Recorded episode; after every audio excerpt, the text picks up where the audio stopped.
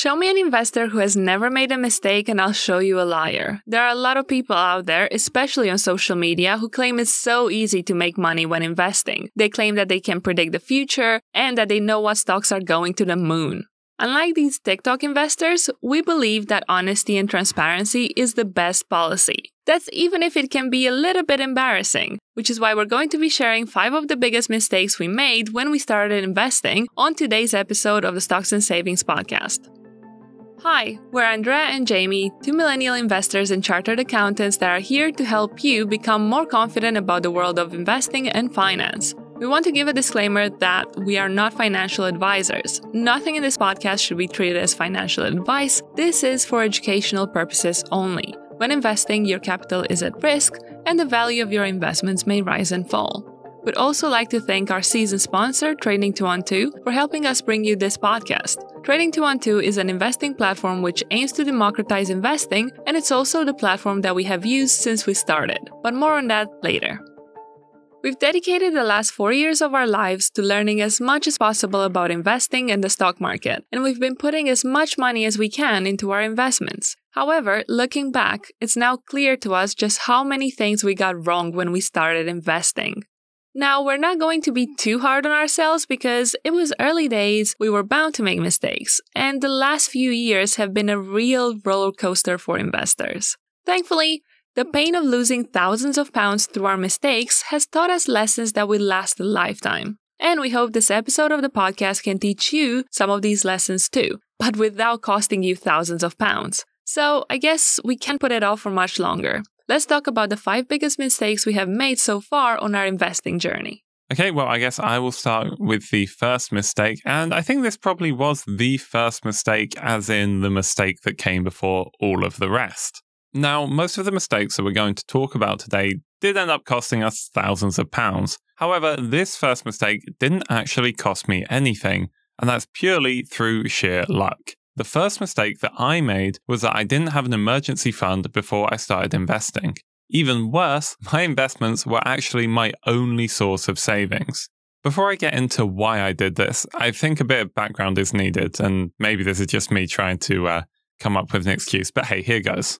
So I'd lived in London throughout university, and despite working multiple jobs during my studies, this took its toll on my personal finances. Wait, what jobs did you work? I knew about the the one in accounts payables, was it? Yeah, so actually the company that I was at work experience with when I was fifteen years old, because we have to do that in school, uh, we get sent to a company for a couple of weeks. That's so cool. We don't do that in Romania. We're all like learning, I don't know, theory, like, I don't know, quadratic equations and whatnot. Well, mine was really random. Like, I had some of my friends, they went to like Boots and I think like Brantano and ra- some random places. But I ended up working at this small local business, um, just kind of like in admin. But I ended up working there as well, where I took a year out before university, uh, worked in accounts for a year, and then they kept me on throughout university. So for a lot of the time, I would go and work whenever there were breaks. But in my last year of university, in order to try and earn some more money, I actually worked whilst I was at university as well as like over the holidays.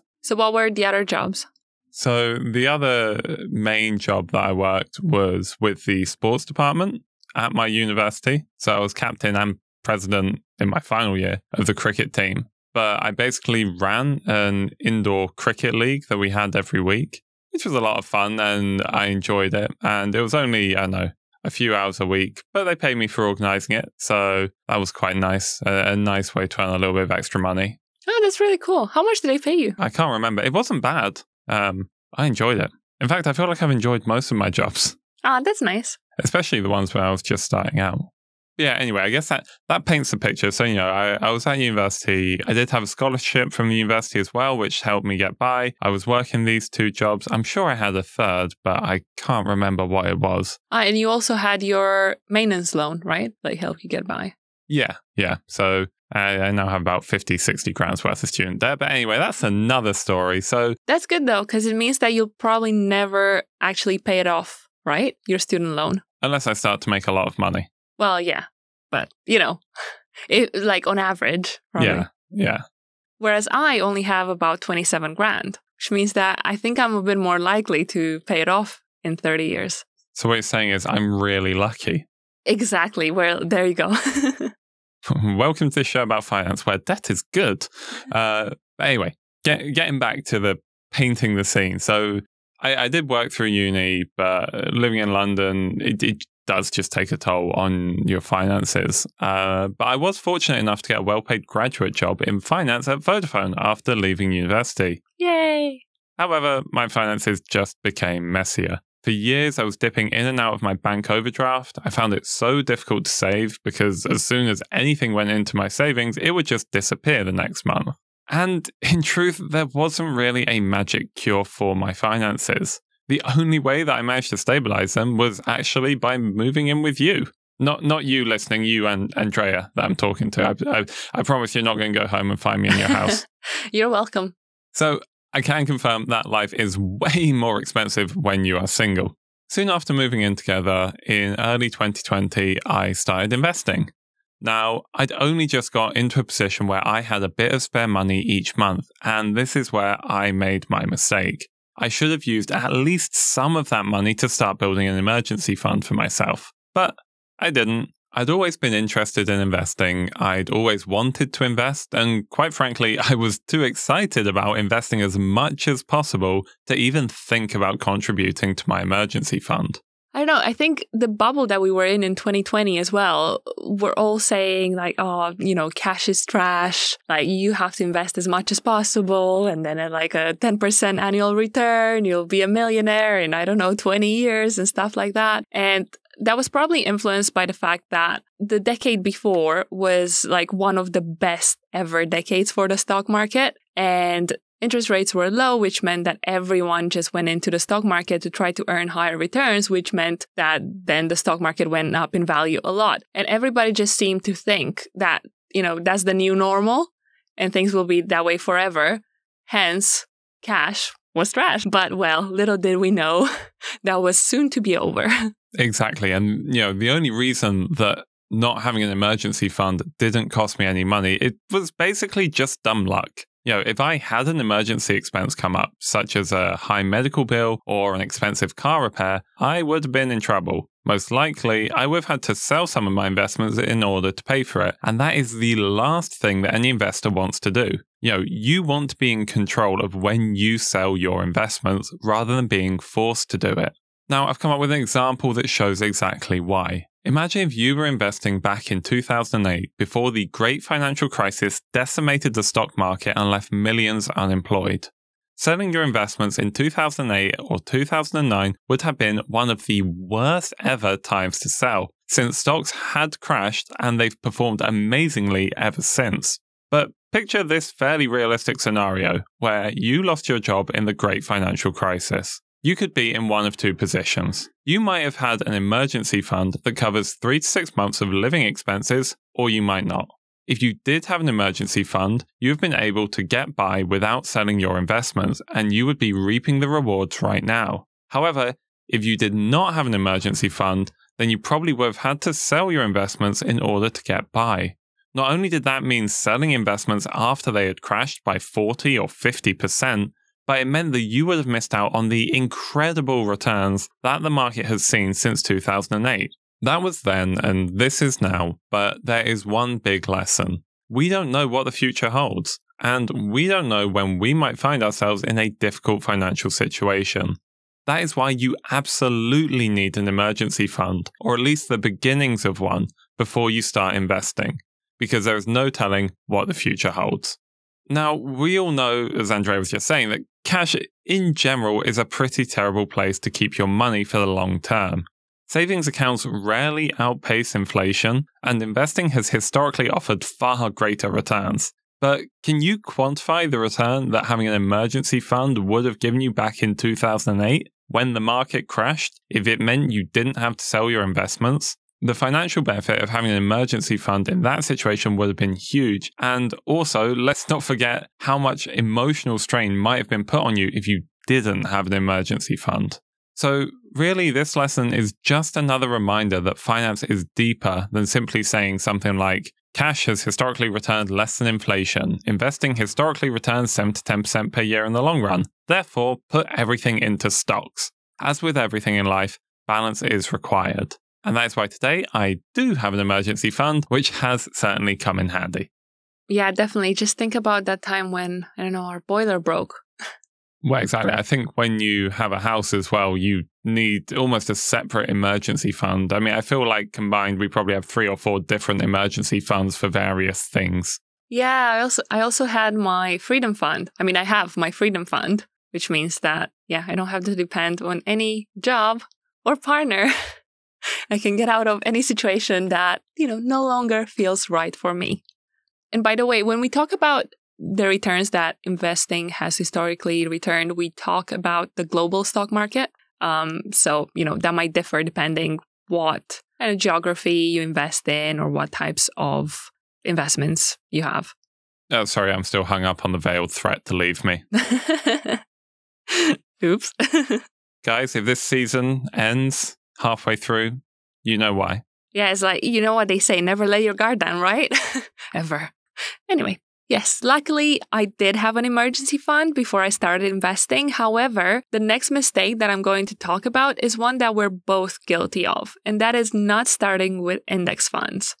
To recap, an index fund is simply a basket of stocks that you can invest in, and it tracks the performance of a specific stock market benchmark. To put it into context, you know how inflation is measured by the change in the Consumer Price Index, which is an attempt by the Office for National Statistics to measure the price of a typical basket of goods and services. There are similar things, but for the stock market, because it's easier to track one stock market number than having to monitor all of the stocks listed in a particular country, for example. One such stock market index is the S and P five hundred, which is a leading indicator for the U S stock market, or the F T S E one hundred for the U K stock market. But it is also possible to invest in a global index fund. For example, my largest holding is the F T S E All World E T F, which is a basket of stocks that includes thousands of large and medium-sized companies from across the globe. The beauty of these is that they have had pretty attractive returns historically, and plenty of studies show that index funds have historically outperformed most actively managed funds, whose literal purpose is to deliver a greater performance than these indices. However, we didn't start with index funds when we began our investing journey. We had always been interested in business and finance, and we had a fair bit of time on our hands when we were locked indoors for months on end in twenty twenty. So we started investing in individual stocks rather than index funds.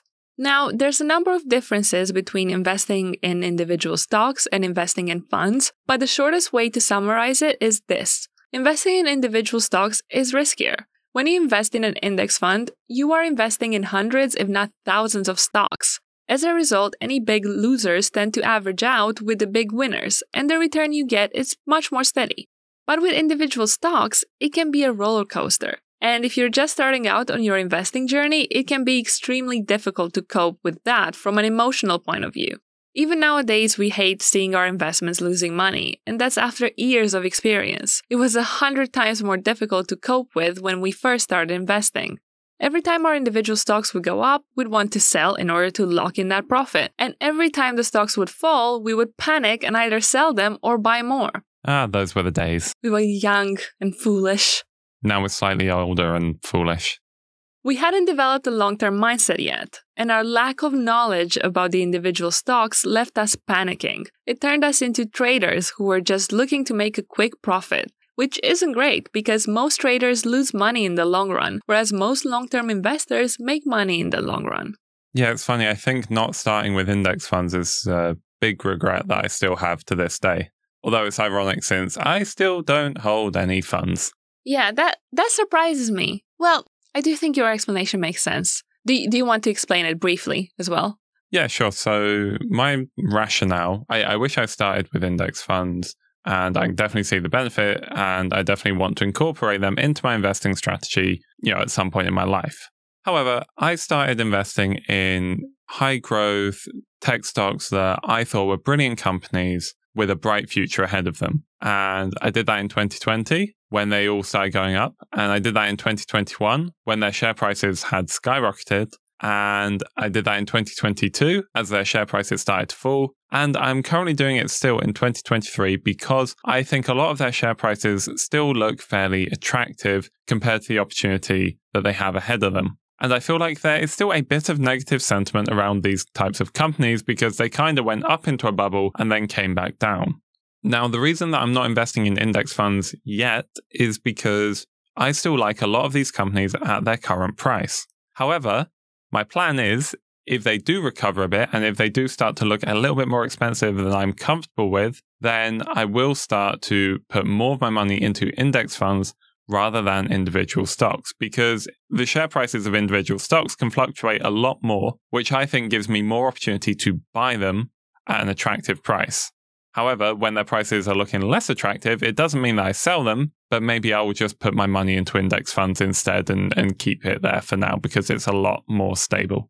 But do you think there's also the possibility that some of those companies will recover or even become a bit expensive from a valuation point of view, but some of them would be comparatively a lot cheaper? So you choose to put money in those ones that are still a bit beaten up rather than index funds. And then you continue doing that until we're like years down the line. Yeah, I don't think you know what my next point is going to be. However, what you just said leads very, very nicely into it. Oh, does it? Does it actually? Yep. Well, we, I promise you, we didn't plan for this. Well, I guess we should get onto that in one minute.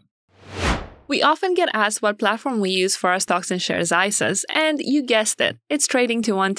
The next forty-five seconds are kindly sponsored by Trading two twelve, but we have used Trading two twelve long before we had a partnership with them. Now, we're going to be honest with you. When we started investing, we didn't have the confidence or the means to invest large sums of money. We started investing with fifty pounds each. So we needed a platform that allowed us to invest little money and that had minimal costs, because we were investing fifty pounds at a time, and high fees would have significantly reduced our returns. This is why we chose Trading two twelve, and three and a half years on, we still have our stocks and shares I S As with them. Because apart from their low fees, the app is really easy to use and they offer a great range of investments. If you sign up to Trading two twelve using the referral link in the description and deposit at least the minimum amount required for Invest or I S A accounts, which at the time of recording is one pound, you can get a mystery free share worth up to one hundred pounds.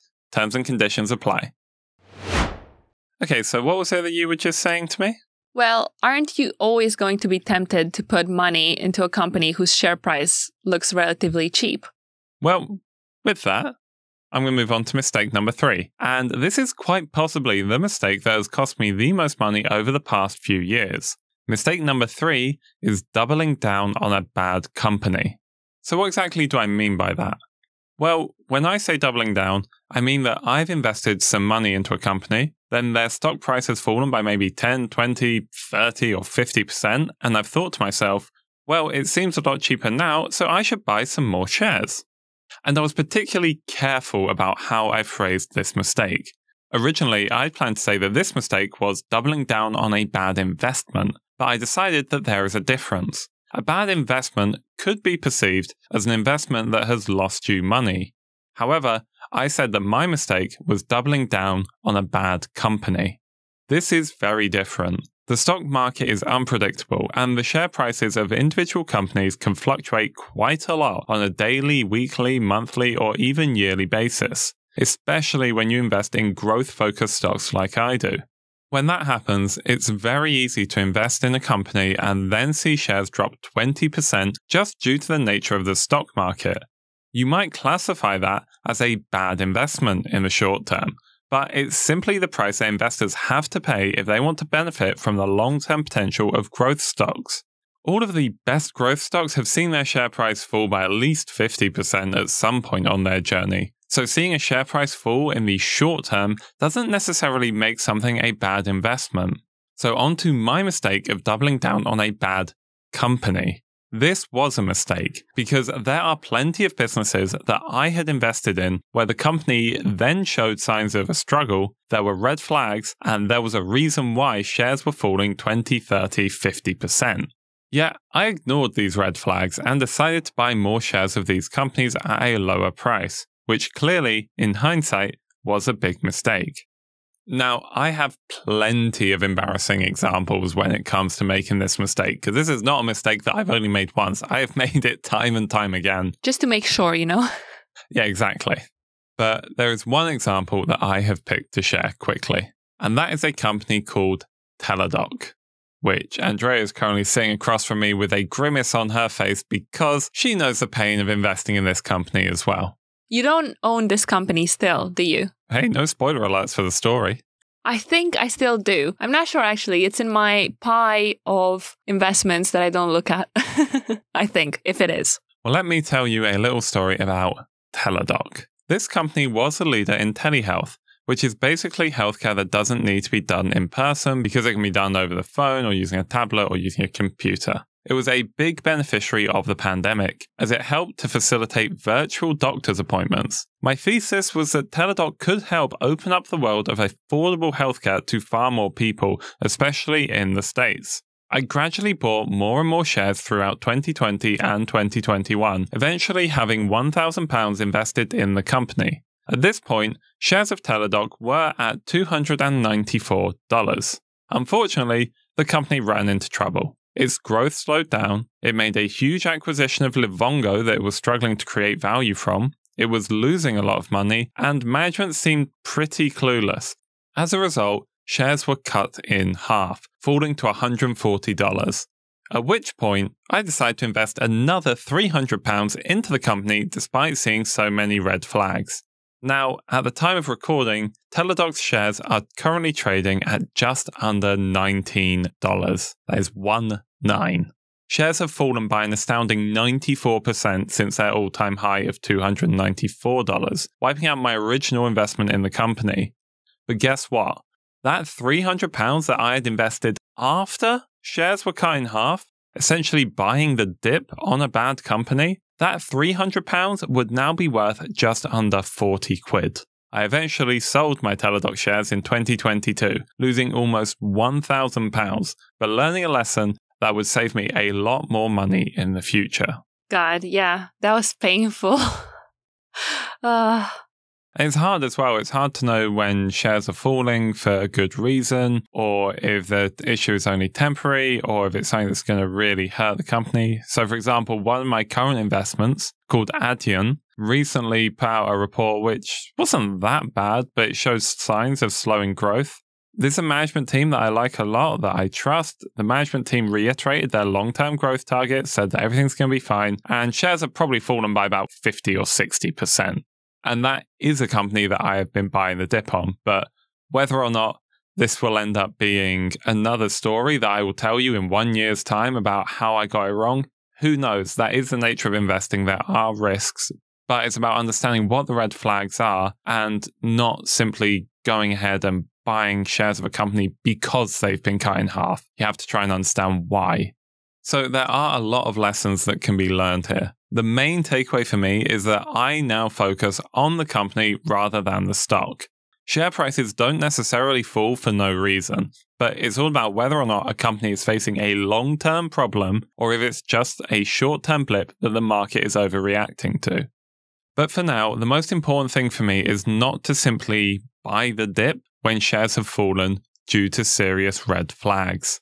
I spoke about DigitalOcean in the first episode of this season. The company's shares crashed after its latest results due to a number of red flags, and old Jamie probably would have been tempted to buy some more shares. However, after learning all the lessons I've learned, I actually decided to sell a good amount of my shares after those results, even though shares fell by over twenty percent on the day, because there were a lot of red flags that the company was showing.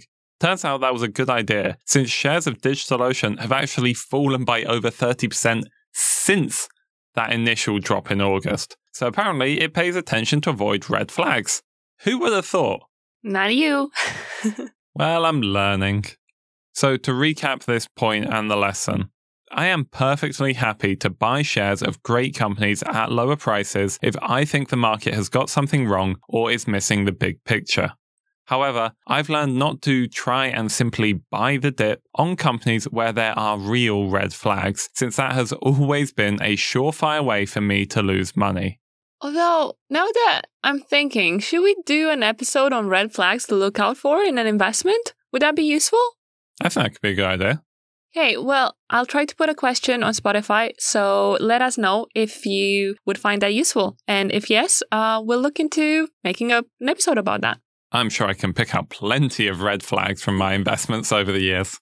Well, let's now move on to mistake number four, which was a big one for me when I started investing. This mistake was thinking that more risk equals higher returns. A lot of us have probably heard the phrase high risk, high reward, which basically means the more risk you take, the higher your potential return. And I mean, who doesn't want to have a higher investing return? The main reason that a lot of us invest is to grow our wealth, so it makes sense to try and get as high a reward as possible for this. However, there's one half of that phrase that often gets forgotten. High risk. I mean, I understand it. I, I'd like to just think about high reward and ignore the rest of it.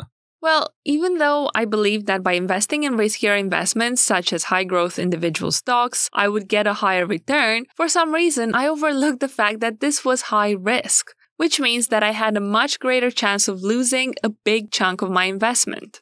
And if one thousand pounds falls and becomes one hundred pounds, it becomes very difficult to turn that into high reward. So I found this to be a very unsustainable way to invest over the long term. And there is evidence to suggest that lower risk investments in the stock market can still deliver great returns.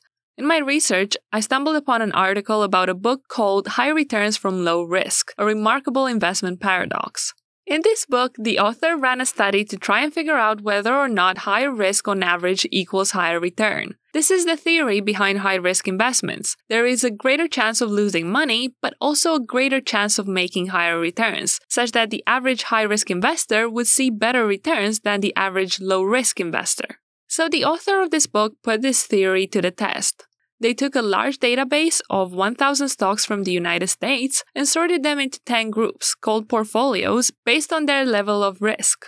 Portfolio one was the low-risk portfolio and included the one hundred stocks in the database that were the least volatile, which basically means their share prices were the least prone to wild swings upwards and downwards. On the other end of the spectrum, portfolio ten was the high-risk portfolio and contained the one hundred most risky and volatile stocks at that time. They tracked these theoretical portfolios from nineteen twenty-nine through to twenty fifteen, and they updated them every few months to ensure that Portfolio one contained only the lowest risk stocks, and Portfolio ten contained only the highest risk stocks. Now, the natural assumption here would be that the high-risk portfolio outperformed the low-risk portfolio, because it's been left to run for almost one hundred years and there are a lot of different stocks, so the averages should work out in the favor of the high-risk investment. However, that's not what the study found. The low-risk portfolio delivered better returns than the high-risk portfolio by some margin. The low-risk portfolio delivered annual returns of ten point two percent per year, whereas the high-risk portfolio only generated a return of six point four percent, which is way lower. For perspective, if someone had put one thousand dollars into each portfolio back in nineteen twenty-nine, the high-risk portfolio would have turned that into two hundred ten thousand dollars, which is pretty good, but the low-risk portfolio would have turned it into just under four million dollars, which is huge. And one thousand dollars put into Teladoc in twenty twenty-one would now be worth sixty dollars. Well, that is some context for you right there. But, you know, this is part of the reason why my investing approach has changed over the years. Back in twenty twenty and twenty twenty-one, I was happy to invest in high-risk investments like fast-growing stocks, some very speculative companies who were hardly making any sales, and even some of the lesser-known cryptocurrencies. Yep, I was one of those people. I, I feel like I feel like the people want to know, did you ever own Dogecoin? Can I say no? You can. Oh, like, I owned a very small amount, maybe like one hundred dollars or something like that of Dogecoin for like an hour up until I got too scared and I sold it at a small loss, I think. But yeah, at least crypto has never been a big part of my portfolio. It's always been about like, I don't know, two percent of my portfolio, which is really an amount that I can afford to lose. I've always been relatively anti-crypto. However, one of the greatest things I think I've ever bought is a little replica Dogecoin off of Amazon. So we actually have it in the house. It's just this little golden coin with Doge on it. And uh, it, it's quite it's quite fun, but also serves as a little reminder, I guess. Yep. Well, The result was terrible. They were all awful investments, and I learned an expensive lesson. If I want to take high risks in the hope of high rewards, I'll take my money to Vegas and head to a roulette wheel. But investing isn't meant to be like that. Sure, you could go for risky stocks and maybe hit the jackpot, but that's really no different to gambling. You might triple your money, but you could very easily lose everything. That is why nowadays I invest the majority of my money into well-diversified index funds. I do still own individual stocks, but not because their share prices could go to the moon within a month if X, Y, and Z all happen. I own them because I believe them to be brilliant companies who can deliver long-term value to investors. And investing mostly in index funds might be considered boring, but guess what? Boring investing is capable of creating exciting levels of wealth, and that's exactly what I'm aiming to do going forward. Now, making mistakes is all part of learning. However, there is a way to do it that will cost you far less than these mistakes have cost us. We have taken everything we've learned over the past few years and poured it into our A to Z investing course for beginners. The course is a carefully thought-out roadmap designed to take you from a beginner to a confident investor in six weeks. Not only will you get access to over forty lessons and more than one hundred videos, but we will be able to support you every step of the way. We'll be active daily in the exclusive Facebook group to answer any questions you have, plus we'll have live group check-in calls every three weeks to make sure that you get everything you need from the course. If you find our podcast helpful and you're ready to take the next step on your investing journey, then be sure to take a look at the A to Z investing course using the link in the description once this episode is over. Signups are closing this weekend and will not reopen again this year. We can't wait for you to join us. The fifth and final mistake of this episode is one that I was extremely guilty of in twenty twenty-one, and that is ignoring valuations. This simply means that I was overpaying for shares of companies by an extreme amount, such that so many things would have to go well for the company if I would have any chance of making a profit. I want to quickly introduce the concept of valuation. We're not going to dive into all the detail because it's a more technical point that probably requires its own podcast episode. But think of stock market valuations like this. Imagine that I've given you some money and sent you off to a car boot sale and said, "Find me something that we can sell at an auction and make a profit on." And yes, I am taking inspiration from the T V show Bargain Hunt for this example. So you go off looking at things in a car boot sale and you find a nice looking set of plates that you would like to buy. At this point, a few things are going through your head. How much do you think the plates are worth? How much are you willing to pay for them? And how much do you think you can sell them for at an auction? After a bit of thinking, you believe that the set of plates would probably go for around twenty to twenty-five quid at auction, and you want to be safe and pay no more than fifteen pounds for them. If you're right, then you might be able to make a nice profit of around five to ten pounds and go away happy. Valuations in the stock market are kind of similar. You look at what a business is achieving now, you think about what it might be capable of achieving in the future, and you decide on whether or not the potential of the business to generate cash and profits in the future mean that it's worthwhile buying shares at the current share price. So let's look at my attitude in the view of that car boot sale example. Back in twenty twenty-one, I was rocking up, I was looking at the set of plates, and I was saying to myself, well, these look quite nice, and perhaps they're made of the finest china around, or were owned by some famous person, or perhaps someone at the auction will really, really like them, and I would pay one hundred pounds for the set of plates. As a result, it meant that I would need a lot of things to go right in order to make a profit, and only a small number of things to go wrong in order for me to make a substantial loss. This is exactly what ended up happening to me in twenty twenty-one. I invested in a number of what I still believe to be brilliant companies, but there was an issue. Fast-growing technology stocks, which I happen to like investing in, ended up in a bit of a bubble in twenty twenty-one. This meant that the share prices of these companies ended up being extremely expensive, and it meant that the companies would have to deliver extremely strong growth and results in order to justify these prices. Sadly, this didn't happen for most of them, and as a result, the share price of a lot of these brilliant companies ended up crashing in twenty twenty-two. Now, this isn't to say that you should be obsessed with valuation. When you're investing in innovative, fast-growing companies, it can be very tough to figure out exactly what is the appropriate amount to pay for them. I have my own method now for assessing valuation, which basically involves using analyst predictions to figure out how much cash or profit a company could be making in five years' time and whether or not today's price looks reasonable given that assumption. But valuation still remains the last thing I look at when assessing a potential investment. I will always be looking to ensure that a company has a lot of the traits that I look for in high-quality, fast-growing businesses, such as having strong, durable, competitive advantages, having a great management team with skin in the game, which is a way of saying management who also own a substantial amount of shares in the company, and companies with a positive outlook for future growth. Only after assessing all of these things and more will I look at valuation. If I think the valuation is cheap, I'll buy shares. If I think it's reasonable and it's a high quality business, I'll probably buy shares. If I think the valuation is high, then the decision becomes tougher. But if the valuation appears insane, like it did for many of these companies back in twenty twenty-one, then I can save myself from substantial losses and additional risk by not buying the shares. It's a tough thing to manage, and I'm sure I'll keep learning more and more about a valuation approach that works for me as the years go by. But one thing is for certain.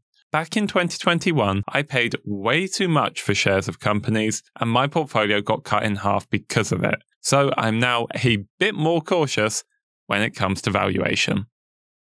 Well, I guess that's our dirty laundry aired. You have just got to listen to five of the worst mistakes we made when we started investing. To recap, they were one Not having an emergency fund before investing. two Not starting with index funds. three Doubling down on bad companies. four Thinking that more risk always equals higher returns. And five Ignoring valuations. We hope that you can learn something from today's podcast without having to pay the price that we paid. And don't forget, if you want to learn more from us about the world of investing with a step-by-step roadmap to take you from beginner to confident investor, then be sure to check out the link in this podcast's description for our A to Z investing course, since this is the last time you'll be able to sign up in twenty twenty-three.